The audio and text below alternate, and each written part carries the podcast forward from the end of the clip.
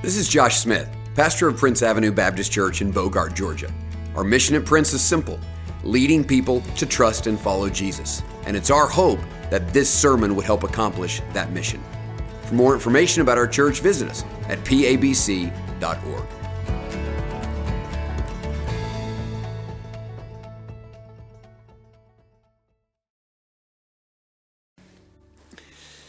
We'll take your Bibles, if you would, this morning and turn with me to Matthew chapter 9.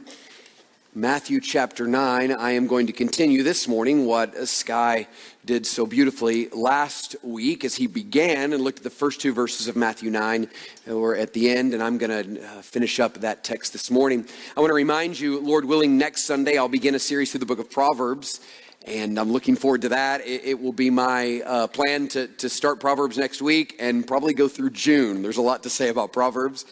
And one of the things I really want to accomplish specifically next week in my sermon is help you to see how the book of Proverbs is uniquely Christian, how it teaches us how to follow Jesus in every single area of our life. There is no area in which God does not care and have something to say. And we have these available out in the lobby. We just kind of uh, offer these for you to get. If you want to have them and take notes, they're simply just a scripture journal, so it has Proverbs in it and then a place for you to keep notes. If you want to do that, uh, you're welcome to get one of those as well. But this morning, I want to do something, honestly, a little bit uh, different. If you're visiting today, uh, this will be a little bit of a different sermon. I'm normally just walking through a book of the Bible, but I want to speak to you really pastorally this morning. Uh, there's some things on my heart that I believe that God is stirring, some from last year and uh, some for this year, and specifically uh, something I believe that God wants to do in the next season of our church. And I can say this, I, I really think with confidence, that there's something that God wants to do that if it's not done, I'm not sure He's going to do the next things He wants to do. And so I just kind of want to communicate that with you this morning from my heart. And, um, you know, last fall we began this initiative called More, and uh, many of you remember that, and we talked a lot about that. We really focused all of our sermons for the last part of the year on the presence of God and our, our vision to be a place where we enjoy and experience and expand the presence of God. And along with that was really a vision for the future and what we wanted to see God do. Part of that uh, was our desire to, to give more to missions. So in our budget this year and next year, we have $600,000 just in our budget going to the nations. But in the next two years, our goal is to add $1.5 million to that. Uh, so our goal is in the next two years to give an additional 1.5 million. Uh, our goal is to raise up uh, 100 pastors, missionaries, church planters in the next 10 years. We believe one of the greatest impacts we can have on the next generation is by raising up men and women uh, to go start churches. And so, our part of our vision is that. We talked about our vision of meeting what we believe is the greatest felt need in our community by starting a counseling center. And uh, God is leading us in that. Part of that was also just the expansion of our facilities and all that God uh, wants to do there as we continue to grow. I'm really grateful. You know how I beg you every Sunday morning to leave the second service and come to the first? You know about that? Uh, we had like 100 college students come to the first service this morning. It was awesome. And we're still full, so I think new ones filled it up, but that's awesome. So we praise the Lord for that. Uh, but we wanted to kind of meet some of those needs and talk about that. And so, what I want to do for a little bit here is, is, I want to talk about what God did and what He's doing and connect that with Matthew 9 so we'll get a sense of what I believe the Lord wants to accomplish uh, right now in us so that He can continue to do what He wants to do through us. You know, I think a lot personally and as, as a family and, and as a church about Jesus healing the 10 lepers, the story that's recorded in Luke 17. Jesus heals 10 lepers and he sends them away, and only one comes back and gives him thanks. And Jesus says, Where's the other nine? That's not a story about being polite although you should say thanks. It's a story about acknowledging, stopping enough to acknowledge the good things God has done in your life and giving Him thanks so that He gets the glory. You see, when we don't give thanks, we kind of defer the glory to us. When we don't give thanks, we act as if the good things God has done in our life are things that we deserved or things that are there because we worked for them, when the reality is we have no good thing in our life apart from the grace of God. In Psalm 69:30, one of my favorite verses says this, we magnify the Lord with thanksgiving. So every time we give thanks, we exalt Christ. We show that he is the reason for the good things in our life. And so it is good and right for us to stop even as a church and acknowledge the good things the Lord has done so that he gets the credit and he gets the glory and lest anyone think that there's any other reason for the good things apart from the grace of God. You know, some of you may have been hearing, there's a lot of news about this, about kind of post pandemic church numbers starting kind of towards the middle end of July and how so many denominations, so many churches have consistently declined and the people aren't coming back. And I know that that is true, but let me just tell you what's happened to Prince uh, since about the middle of 2020, so a little over two years. The first thing is this from that moment when we came back to worship until now, we have had 421 people join our church in the last two and a half years. We have increased, yeah, amen. Praise the Lord for that. Our, our regular average worship attendance has increased by 49% in two and a half years. Our giving has increased by 48% in the last two and a half years. So the reality is, is as we're moving forward, God is continuing to bless. And it's interesting, I, I, dug a little bit into some of those statistics and what you realize is there's one group of people, one really denomination and, and kind of specific within that denomination that is consistently growing more than any other. There are more people coming back to this kind of church than any other, and it's Protestant evangelical churches, which would be us. That's Bible believing, gospel preaching churches. And I, I, think the reason for that is this. I think people have discovered that if all you want to do is listen to a politically correct talking head who doesn't refer to the Bible, you can stay home and watch the news. People are coming back to church because they want to hear the Word of God. They're looking for truth. They're looking for clarity. They're looking for direction. They need Jesus, whether they know it or not. They're looking for something with substance. And I believe what's happening is as we continue to commit to be a Bible believing, gospel proclaiming, Christ exalting, kingdom advancing local church, then God is going to bless those simple things. We have no secrets here. We're not doing anything tricky. We're just trying to be faithful to the basic call that God has put on our life. And I believe that what's happening is exactly what Jesus said is going to happen that his sheep will hear his voice and will respond. And so we're just trusting the ordained methods of the Lord. And I'm thankful for what God is, is doing. And that kind of is, is a part of that vision that God has given us. And you might remember as we talked about that last year, that was a very different campaign uh, than maybe you have ever experienced. And so we we're asking the Lord to provide for us to move into all of these things. But I didn't preach one sermon on giving. Every sermon was on the presence of God. We had some Sunday evening, some Sunday afternoon events in which I shared with you the need. But I can say before God, listen to this, with one exception. And the one exception is because one senior adult couple asked me to come to their house because they weren't able to come to church. With that, that exception right there, I did not ask one other person for money more than I meet with any other person to ask them to give. Not one. And the reason is this is because we believe that if we keep our focus on Jesus Christ, and if we just ask every one of you to pray and obey what God tells you to do, we're going to get everything that we need. I didn't want anybody to give because I asked them. I wanted people to give because they sensed from God that they were supposed to move forward. And what I said over and over and over is this as we prayed and we kept our focus on Jesus and not on finances, what I said over and over is this if every member of our church, every member of our church will pray and do exactly what God tells them to do, we're going to get exactly what we need. And we may not even know what that is, but we're going to get exactly what we need. And I still am absolutely confident that that's the truth. As a matter of fact, I was so confident of that that we almost didn't even put a number, like a big number of here's what we need to accomplish all of this. But the problem with that is, is then everyone began asking what the number was. And so, what we said is listen, in order to do everything that we envision for the future of our church, in order to do that debt free, we were asking for $15 million in a two year uh, campaign, which is, which is crazy. But let me tell you what the Lord did uh, here as we begin this year in response to, to what we talked about. Two things happened that were just incredible to me. The first one is this uh, the church voted on this. We have to do that. It's, this is not my agenda. This is our agenda. And so we presented all the information and received 99% affirmation that this is what we believed we needed to do.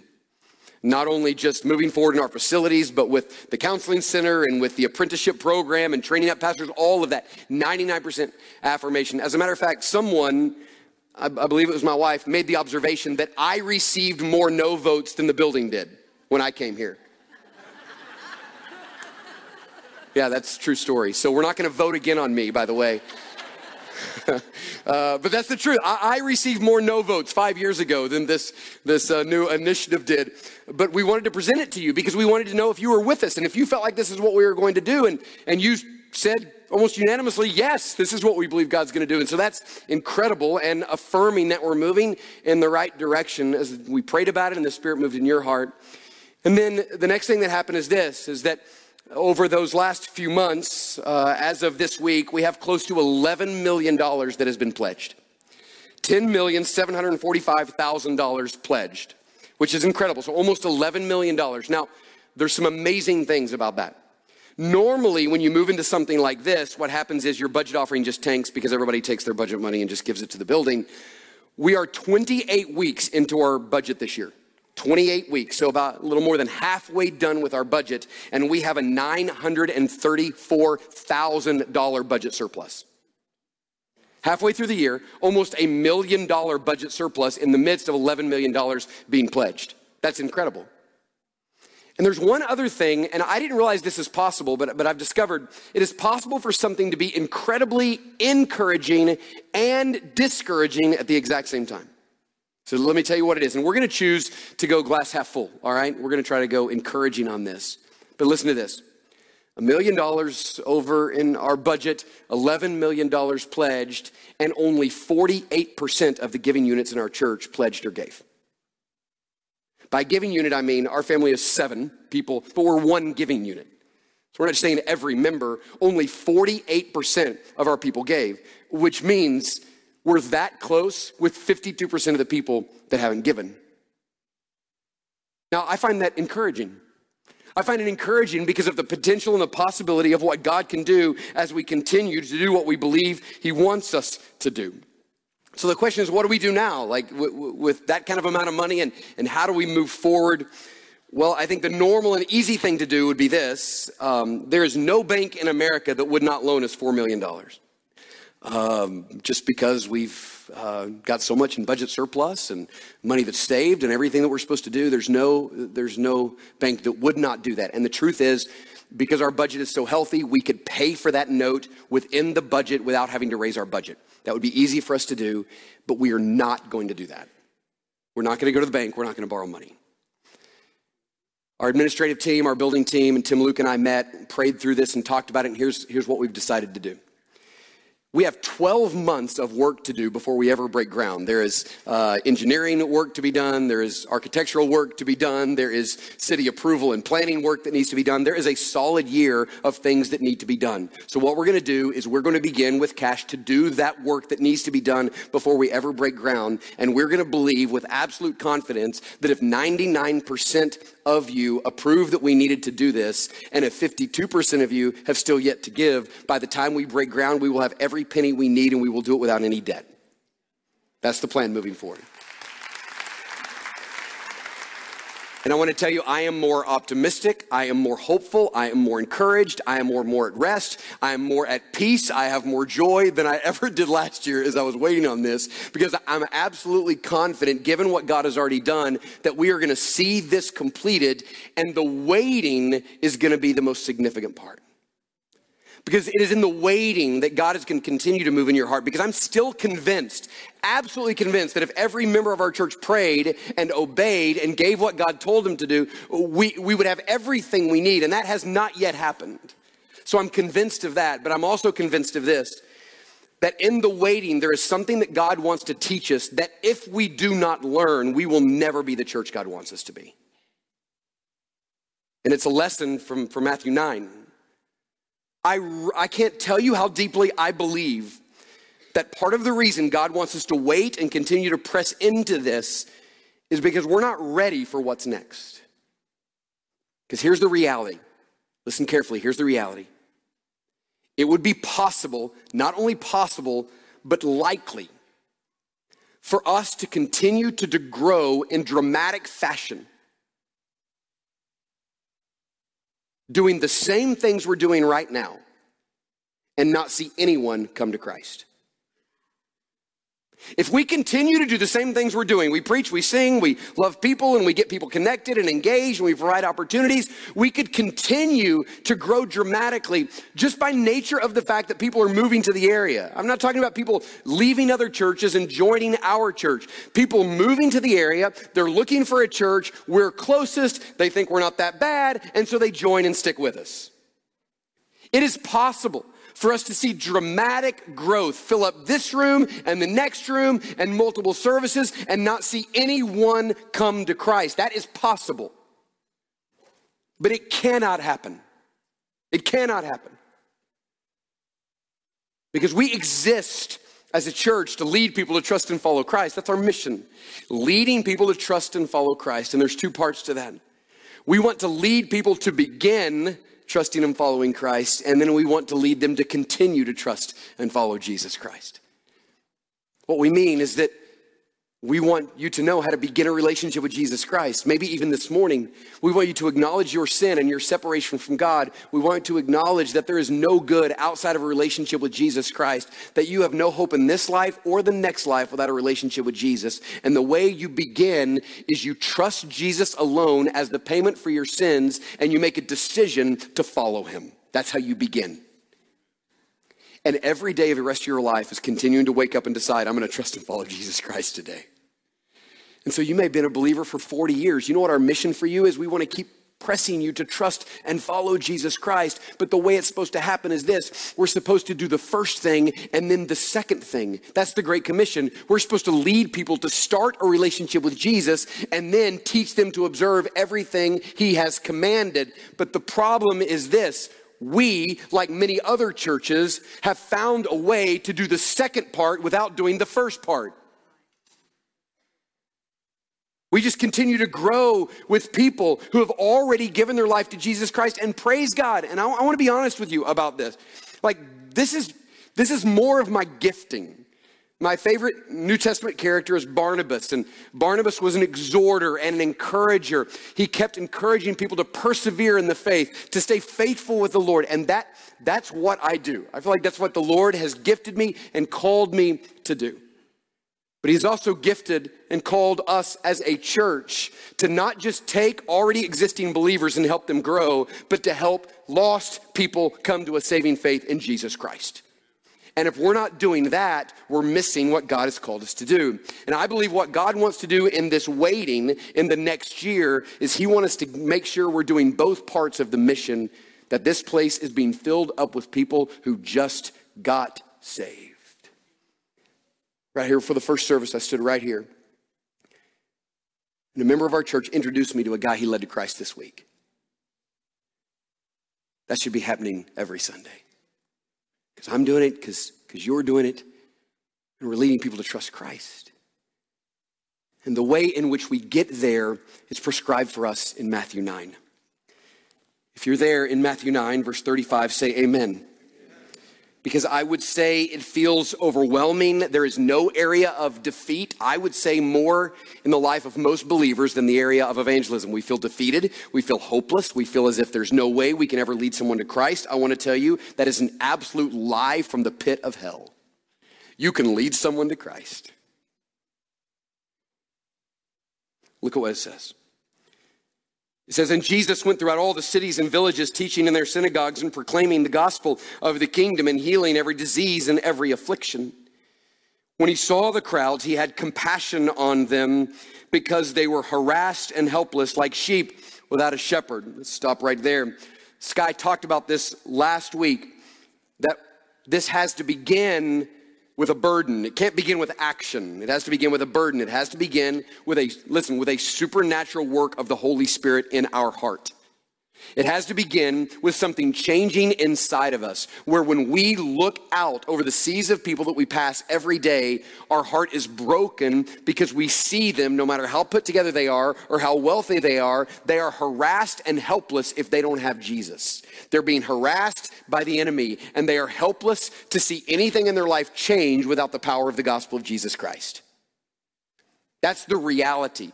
And what God has to do is take our calloused and hard hearts and have them broken over the state of lost people, and only God can do it. So we need a supernatural work of God to, to change our hearts. And we don't need just like this vision for the billions of people in Japan and Nepal and the ends of the earth, but the people next door, the people you pass every single day. The people whose name you have known for years but have not yet shared the gospel with, those are the people that God has to break our heart for. 37 and 38 show us the way in which the Lord does this. He switches metaphors from sheep and a shepherd to a harvest and laborers. Look at verse 37. Then he said to his disciples, The harvest is plentiful, but the laborers are few. Therefore, pray earnestly to the Lord of the harvest to send out laborers into his harvest. And so we say, Lord, I, I want to be changed. Like, I want you to use me. I want my life to matter for the kingdom. I would love if I could see someone come to Christ. I would love for that to be a part of my life and my story. I would love for my funeral to be filled with people who I led to Jesus Christ.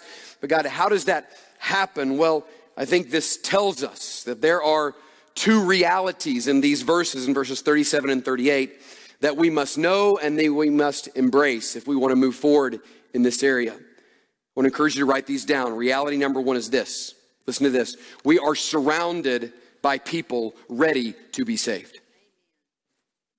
I did not say we are surrounded by people who need to be saved. I did not say that. I said, reality number one is this we are surrounded by people who are ready to be saved. I have preached this text, I don't know how many times, number of times. I have studied this text a number of times. I saw something this week I had never seen before, and I don't know why I had never seen it before, particularly given all the imagery throughout Scripture of seeds and watering and fields and harvesting. What I noticed is this when Jesus looks out at the multitudes of people, he does not see an empty field waiting for seeds to be planted. He doesn't see an empty field that already has seeds that is waiting to be watered. Do we plant seeds by talking about Jesus? Yes. Do we water them by continuing to, uh, to talk about Jesus? Yes. But Jesus does not see an empty field ready for seeds. He sees a harvest ready to be brought in. What I mean is this He sees people ready to get saved. That's what a harvest is. A harvest is something that is ready. Jesus sees a harvest. Jesus looks at the people and he says, There are people out here ready to get saved. There's just no one to tell them how. One of the ways I know that's true is because he says it in John 4 35. Write that down, John 4 35. Jesus says, Do you not say, there are yet four months, then comes the harvest. Jesus says, Look, I tell you, lift up your eyes and see that the fields are white for harvest. No, they're ready for harvest. The Spirit is already moving. God is already working. There is people who have already had the seed of the gospel planted in their life. The seed has been watered by others, and they're ready to give their life to Jesus Christ. They just have to have someone to tell them how. Jesus sees a harvest. I've said this to you before, but I want to say it again. There's a lot of lies that we have believed that have taken root.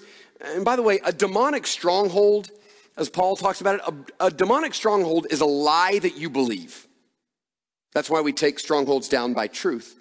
So a demonic stronghold is some lie that you've believed. We have believed all of these lies that no one wants to hear the gospel and no one will ever believe it and no one will receive it, and it's just not true.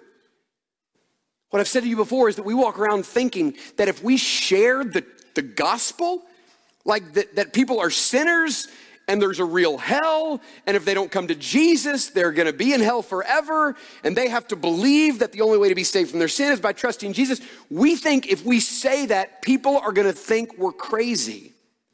But the truth is, at some point, someone told you that, and you're not crazy.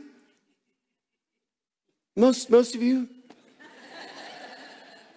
At some point, someone told you the gospel and you believed it. You're here this morning because you believed it, or you're here this morning because you're thinking about believing it. And so, why do we think that no one else will believe it if we share it? We just walk around thinking no one is going to believe this and no one wants to hear this. And what I'm telling you is Jesus looks at this and says, there are people ready to be saved. And the reason I know that if we share the gospel, some people will be saved is because Romans 1.16 says this, the gospel is the power of God unto salvation. They will not get saved because your presentation is so smooth. They will get saved because when the gospel is spoken, it comes with the power of God. Will they all get saved? No, but some of them will because there is a harvest ready. There are people ready to be saved. You know, I thought about the groups that we send a couple of times a year to travel for three days and uh, take a Jeep for 12 and 15 hours and then to trek through the mountains to get to these people groups of Nepal. And I thought about why do we do that? And why do we have any confidence that someone there is going to get saved? And what I realize is this it's because Revelation 7 says there will be people from every nation, tongue, and tribe. You hear that? That's a promise. There will be people from every nation, tongue, and tribe, which means that in every one of those little tribes, it may not be this trip, but at some point, somebody from that tribe is going to give their life to Jesus Christ. Now, when you believe that, all of a sudden you kind of walk into these little villages in Nepal with a little bit more confidence that someone at some point is going to get saved.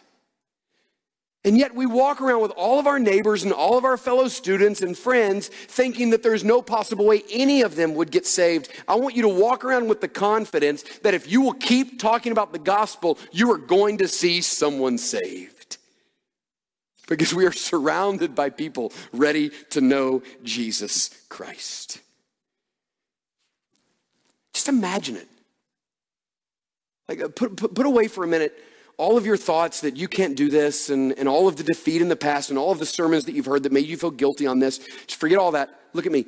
Imagine what it would be like is if you led some people to Christ this year. Like, what if you led some friends or some teammates or some coworkers or some family members or some neighbors to Christ? What if you presented the gospel and some of them got saved? What if this time next year there are people in this room because you led them to Christ? That'd be awesome. Like, does anyone think that would be great? Would that be awesome? Like, not because I preached and they walked down the aisle, but because you led them to Christ. That would be so great. And what if every week there was people being baptized here? Why? Because you led them to Christ on Tuesday and you brought them to church on Sunday and we met them and they got baptized the next Sunday because all of us are doing it and every seat is, is filled with someone who just got saved. And you want, you want to tell, you want to see a church that's filled with joy and excitement and energy? You get a church filled with people who just got saved. It'd be incredible. I want you to know Listen to me, it's possible. It is absolutely possible. And that's the second reality. The first reality is we are surrounded by people ready to be saved. The second reality is this they will not be saved without prayer. They will not be saved without prayer. They also will not be saved without hearing the gospel. Sky talked about that last week, but listen, Jesus' first response to this problem, the problem of the labor crisis in the church. Talking a lot about labor crisis these days. The labor crisis in the church is that the problem of people not getting saved is not because they're not ready, it's because there's no one telling them. That's the problem. And Jesus' first response to that problem is to pray. Look what he says. Therefore, what do you mean, therefore? Therefore, because there's tons of people ready to get saved and there's no one telling them, pray earnestly. See those words? Pray earnestly. That means to implore and, and to beseech. It's, it's one word in the Greek for prayer, but we really need two words to communicate it because it means a kind of prayer that is pleading and begging for the Lord to do something, is this persistent asking for God to do something that you know only He can do. He says, So if you want to see people saved, and if you're burdened by your lack of leading people to Christ, and you've got teammates and friends and coworkers and neighbors that you want to get saved, the first thing you do, listen, is you start by praying. The one thing we often skip because we're not confident it works. Therefore, pray earnestly. Why don't you really pray that the Lord would do this? I want, you, I want you to hear a principle. This is a kingdom principle you need to know. It is true in every area of life. If God says he is going to do something by prayer, he will not do it without prayer. Do you hear me? If God says he will do something by prayer, he will not do it without prayer. So if God has said the way in which we be more effective, the way we see more laborers, the way that we get a burden ourselves, the way we become the people in the church we want to be, leading people to Christ, is to begin with prayer. If God says that, he will not do it, no matter how much effort you put in, if you don't begin by prayer. And the reason is this is because the real work that needs to happen is not just more self effort. What we need is the Holy Spirit of God.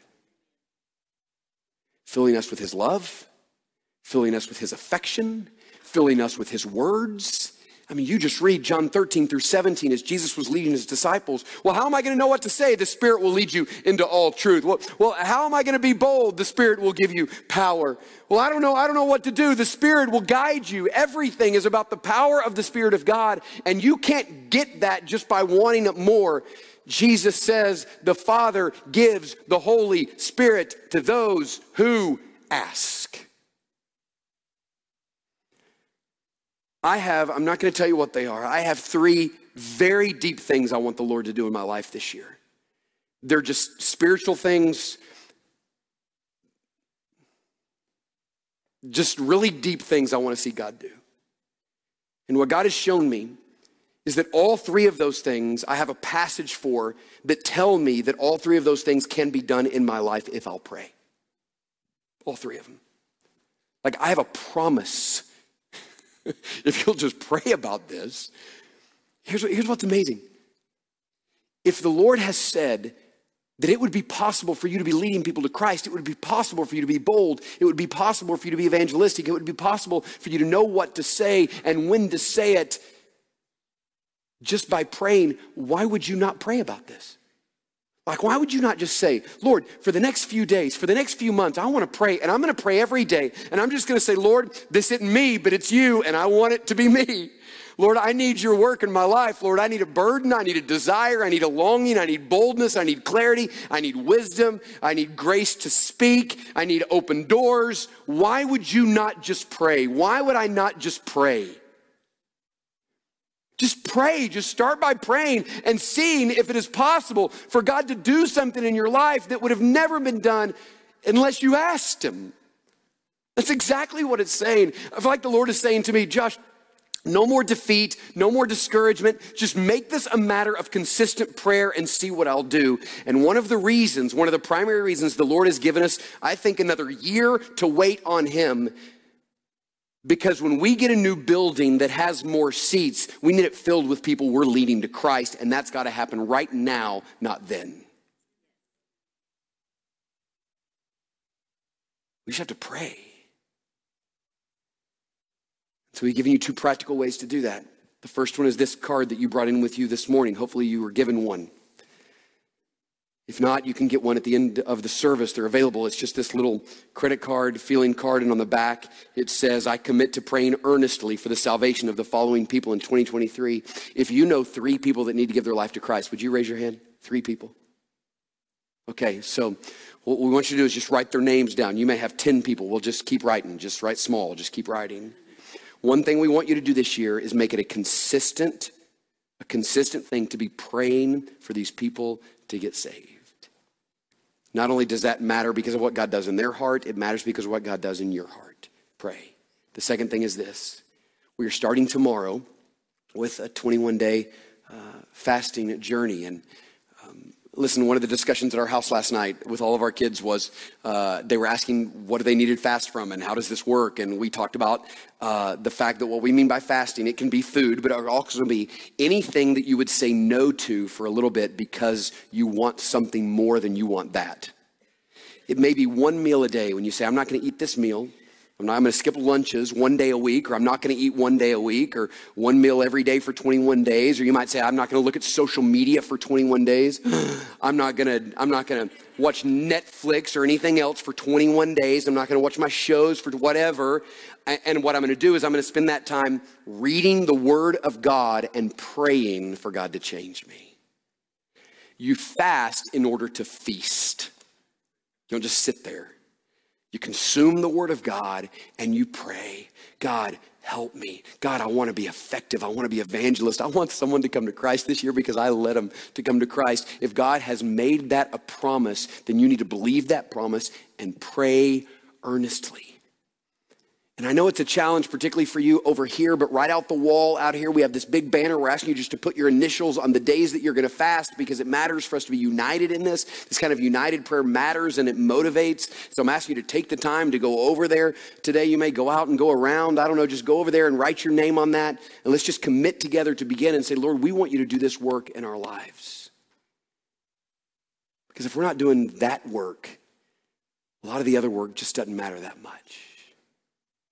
There is no possible way God will do it unless we begin with prayer. And so let's, let's begin now. Thanks so much for taking the time to listen to this sermon. May you trust and follow Jesus more and lead others to do the same. For more information, visit us at pabc.org.